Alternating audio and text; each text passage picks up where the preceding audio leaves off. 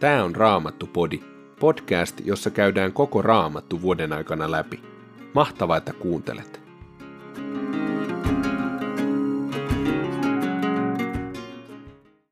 Tänään luemme Danielin kirjasta luvut 9 ja 10. Toisesta tessalonikalaiskirjeestä luemme luvun 2 ja Jopin kirjasta luemme luvusta 42 yhdeksän ensimmäistä jaetta. Danielin kirja, luku 9. Ensimmäisenä vuonna siitä, kun medialainen Dareios, Xerxeen poika, oli tullut kaldealaisten kuninkaaksi. Hänen ensimmäisenä hallitusvuotenaan minä Daniel kirjoituksia tutkiessani havaitsin, että Herra oli ilmoittanut profeetta Jeremialle niiden vuosien määrän, jotka Jerusalem oli oleva raunioina, ja se luku oli 70 vuotta. Minä käännöin Herran Jumalani puoleen armoa pyytäen, paastosin, pukeuduin säkkivaatteeseen ja istuin maan tomussa. Minä rukoilin Herraa Jumalaani, tunnustin syntini ja sanoin, Herra sinä suuri ja peljättävä Jumala, joka pidät voimassa liiton ja olet armollinen niille, jotka sinua rakastavat ja pitävät sinun käskysi. Me olemme tehneet väärin, me olemme tehneet syntiä, olemme rikkoneet sinua vastaan, kapinoineet ja poikenneet sinun käskyistäsi ja laestasi.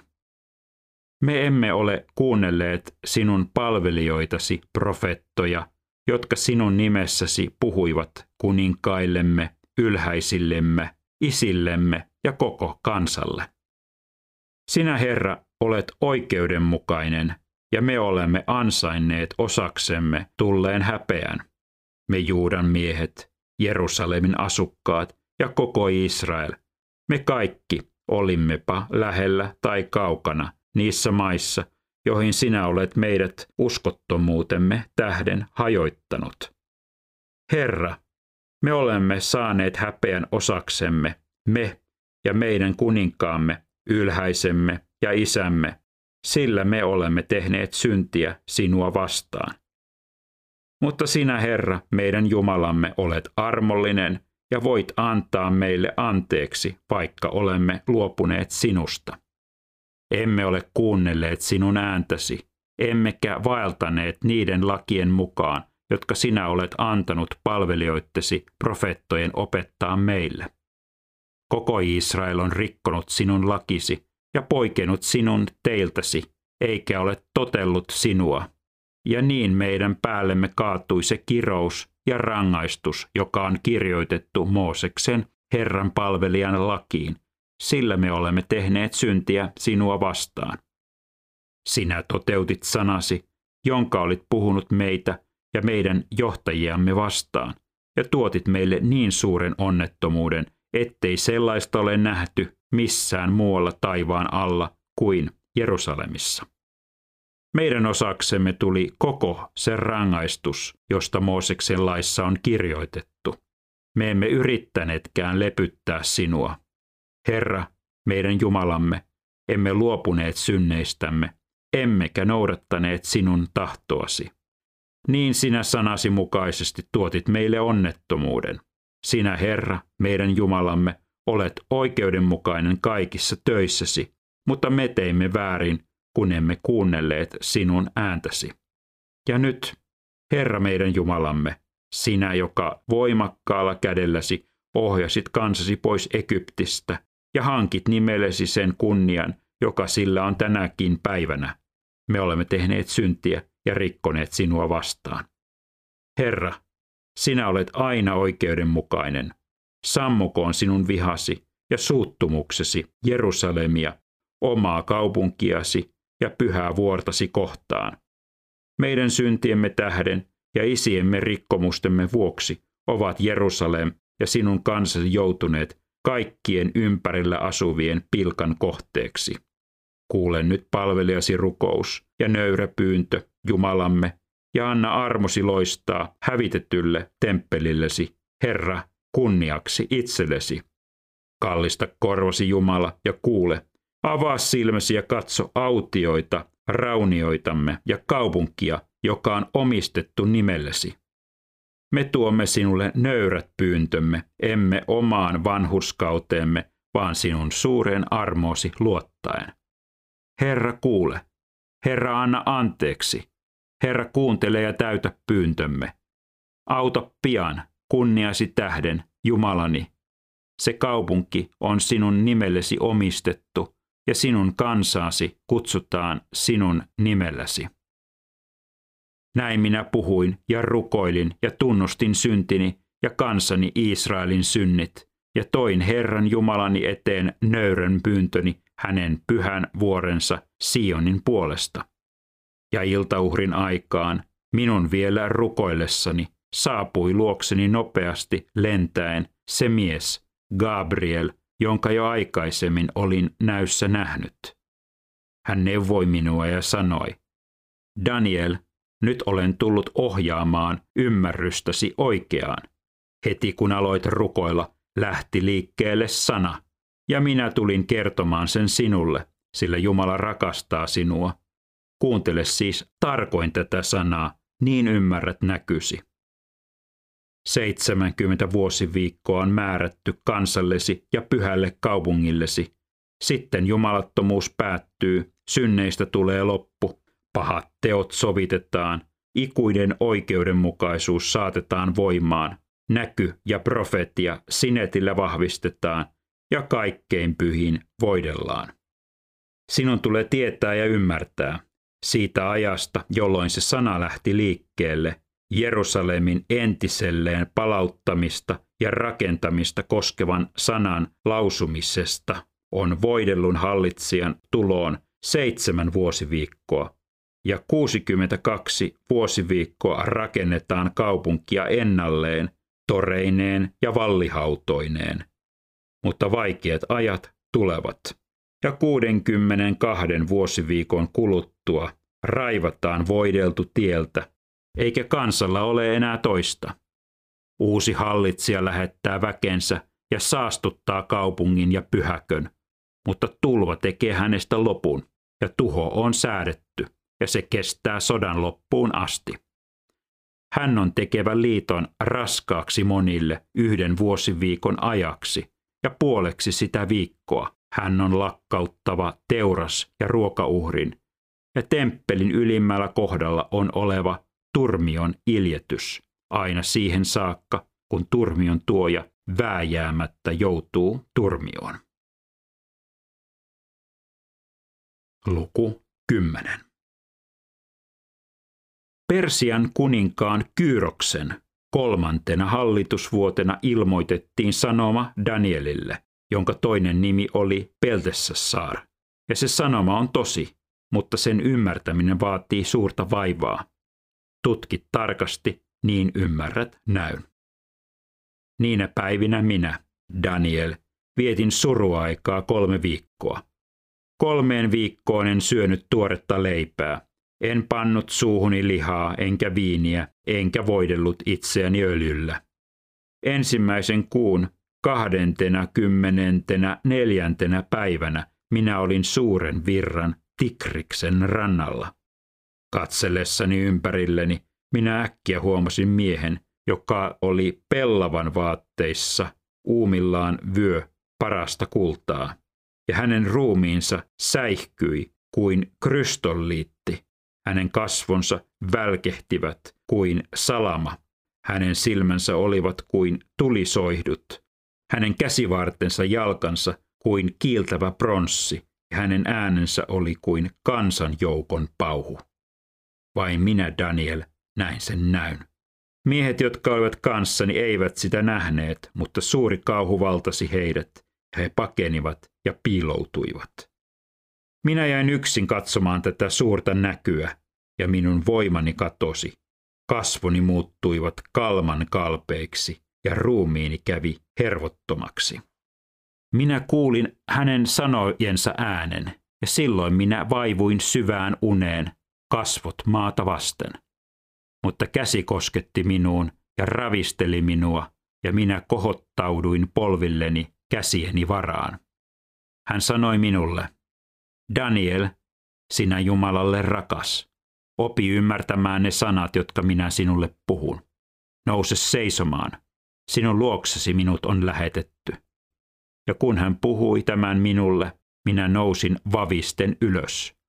Hän sanoi minulle, älä pelkää Daniel, sinun sanasi kuultiin ensimmäisestä päivästä alkaen, jolloin nöyrästi pyysit ymmärrystä Jumalalta. Minä olen tullut sinun sanojesi vuoksi. Persian enkeliruhtinas on vastustanut minua 21 päivää, mutta Mikael, yksi suurimmista enkeliruhtinaista, tuli auttamaan minua. Tästä syystä minä olen viipynyt siellä Persian kuninkainen luona. Nyt olen tullut selittämään sinulle, mitä on tapahtuva kansallesi aikojen lopussa, sillä myös tämä näky koskee niitä aikoja. Kun hän puhui minulle tämän, minä katselin maahan enkä pystynyt sanomaan sanakaan. Silloin eräs ihmisen kaltainen kosketti huuliani, ja minä avasin suuni ja lausuin edessäni seisovalle. Herra, näyn nähdessäni tuska kouristi minua ja voima pakeni minusta. Miten minä, vähäinen palvelija, voisin puhua Herrani kanssa? Enää ei minussa ole jäljellä voimaa, tuskin henkeäkään. Ihmisen kaltainen kosketti minua uudelleen, antoi minulle voimaa ja sanoi, älä pelkää, sinä Jumalalle rakas, kaikki on hyvin. Vahvistu, ole vahva. Kun hän puhui minulle, minä vahvistuin ja sanoin, nyt voit puhua, Herrani, sinä olet vahvistanut minua. Hän sanoi, tiedätkö, miksi olen tullut luoksesi? Nyt minä palaan taistelemaan Persian enkeliruhtinasta vastaan, ja kun olen lähtenyt luotasi, Kreikan enkeliruhtinas tulee. Mutta minä kerron sinulle, mitä on merkitty totuuden kirjaan. Ainoa, joka tukee minua heitä vastaan, on teidän enkeliruhtinaanne Mikael, jota minä autoin ja suojasin medialaisen Darejoksen ensimmäisenä hallitusvuotena.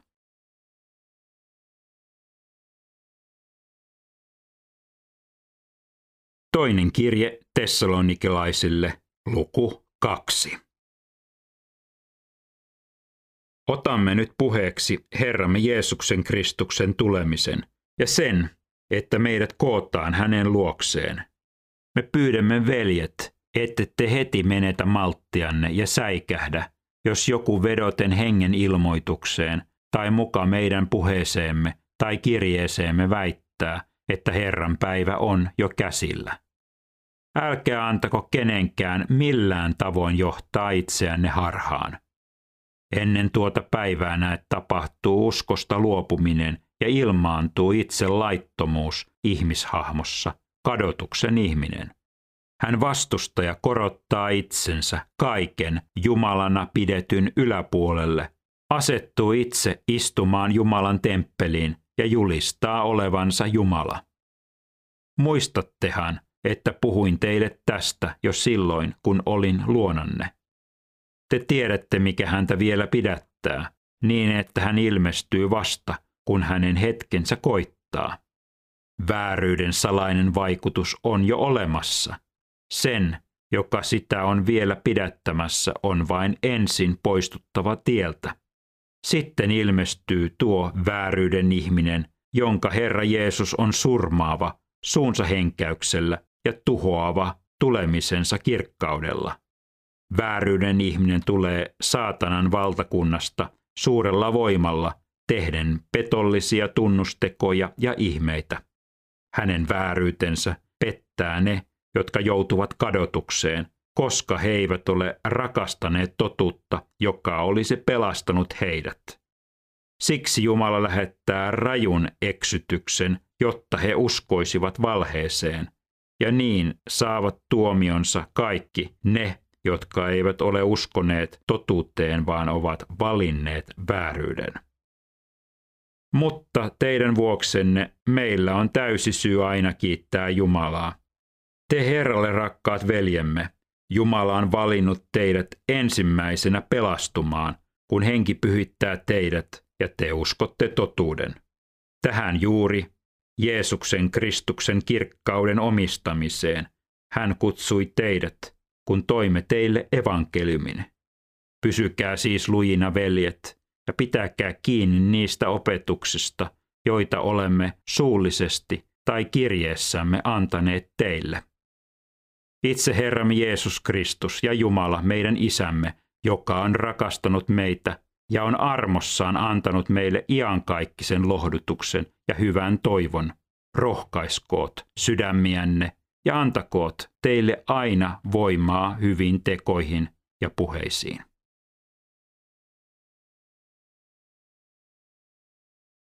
Jopin kirja luku 42, jae 1.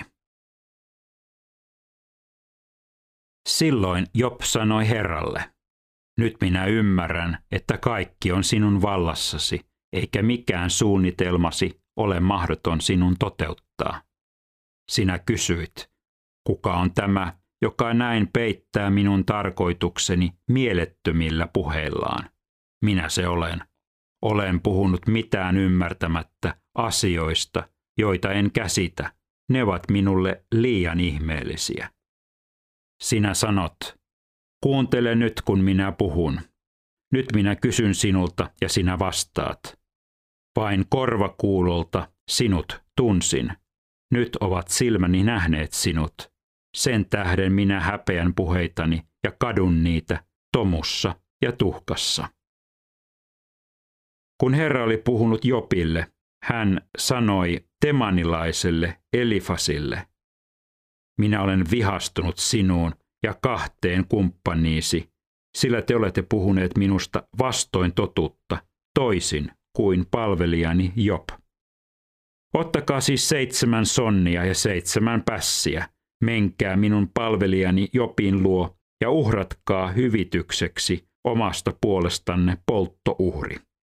Palvelijani Job rukoilee teidän puolestanne ja minä kuulen hänen rukouksensa. Näin minä säästän teidät rangaistukselta ja häpeältä, vaikka olette puhuneet minusta vastoin totuutta toisin kuin palvelijani Job.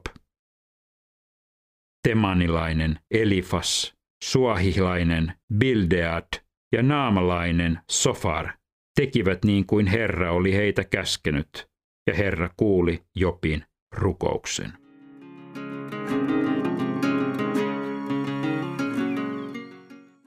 Tämän päivän teksteissä puhutaan paljon rukouksesta. Jopin kirjassa Jumala sanoo, Palvelijani Job rukoilee teidän puolestanne, ja minä kuulen hänen rukouksensa. Minä kuulen hänen rukouksensa. Danielin kirjassa on myöskin valtava todistus rukouksen voimasta. Daniel toimii esirukoilijana. Hän tunnustaa Israelin kansan synnit omanaan. Hän rukoilee Jumalalta armoa ja vetoaa Jumalan sanan lupauksiin. Näin tehdessään tapahtuu ihmeellinen asia. Hänen luokseen saapuu Gabriel, enkeli Gabriel, joka sanoo, Daniel, nyt olen tullut ohjaamaan ymmärrystäsi oikeaan. Heti kun aloit rukoilla, lähti liikkeelle sana, ja minä tulin kertomaan sen sinulle, sillä Jumala rakastaa sinua. Heti kun aloit rukoilla, lähti liikkeelle sana. Aina kun rukoilemme, jotakin tapahtuu. Jokainen rukous tulee kuulluksi. Danielin kirja puhuu myöskin rukoustaistelusta. Kun Daniel rukoili, henkimaailmassa käytiin taistelua. Persian enkeliruhtinas vastusti Mikaelia, Jumalan enkeliä, ja rukoustaistelua käytiin näkymättömässä todellisuudessa. Rukouksessa operoidaan näkymättömässä maailmassa, siellä minne silmät eivät näe. Rukous onkin uskon asia. Jos vain perustamme rukouksemme rukousvastauksiin, rukouselämä nopeasti ehtyy. Mutta rukous tulee perustaa Jumalan sanan lupauksiin siitä, että Jumala on rukouksia kuuleva Jumala. Paavali opettaa Efesolaiskirjeessä, että meillä ei ole taistelu verta eikä lihaa vastaan, vaan pimeyden henkivaltoja vastaan. Rukous on tätäkin. Oletko sinä omassa elämässäsi kokenut sitä, että rukoileminen on hankalaa? Rukous on takkuista. Tuntuu siltä, että rukoukset eivät mene läpi. Usein esteet ovat meissä itsessämme. Ne ovat syntejä, vääriä asenteita tai epäuskoa. Emme oikein jaksa uskoa ja luottaa siihen, että rukouksiamme kuullaan. Joskus nuo esteet ovat näkymättömässä todellisuudessa. Tulee rukoilla niin, että tapahtuu läpimurto. Tätä sai Danielkin kokea. Kun hän rukoili, näkymättömässä todellisuudessa käytiin taistelua ja lopulta tuli läpimurto. Onko sinulla asioita, joiden puolesta olet jo pitkään rukoillut ja tuntuu, että mitään ei ole tapahtunut? Ei ole tullut läpimurtoa. Rohkaiskoot nämä päivän kaksi miestä, Job ja Daniel, sinua ja minua jatkamaan rukouksiamme.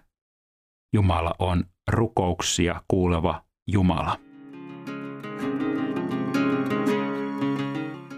Raamattupodin sulle tarjoaa Opko ja kuunnella voit muun muassa Spotifysta, Apple Podcastsista ja yleisistä podcast-sovelluksista niin kuin Castboxista, Pocketcastsista ja Podcast Addictista.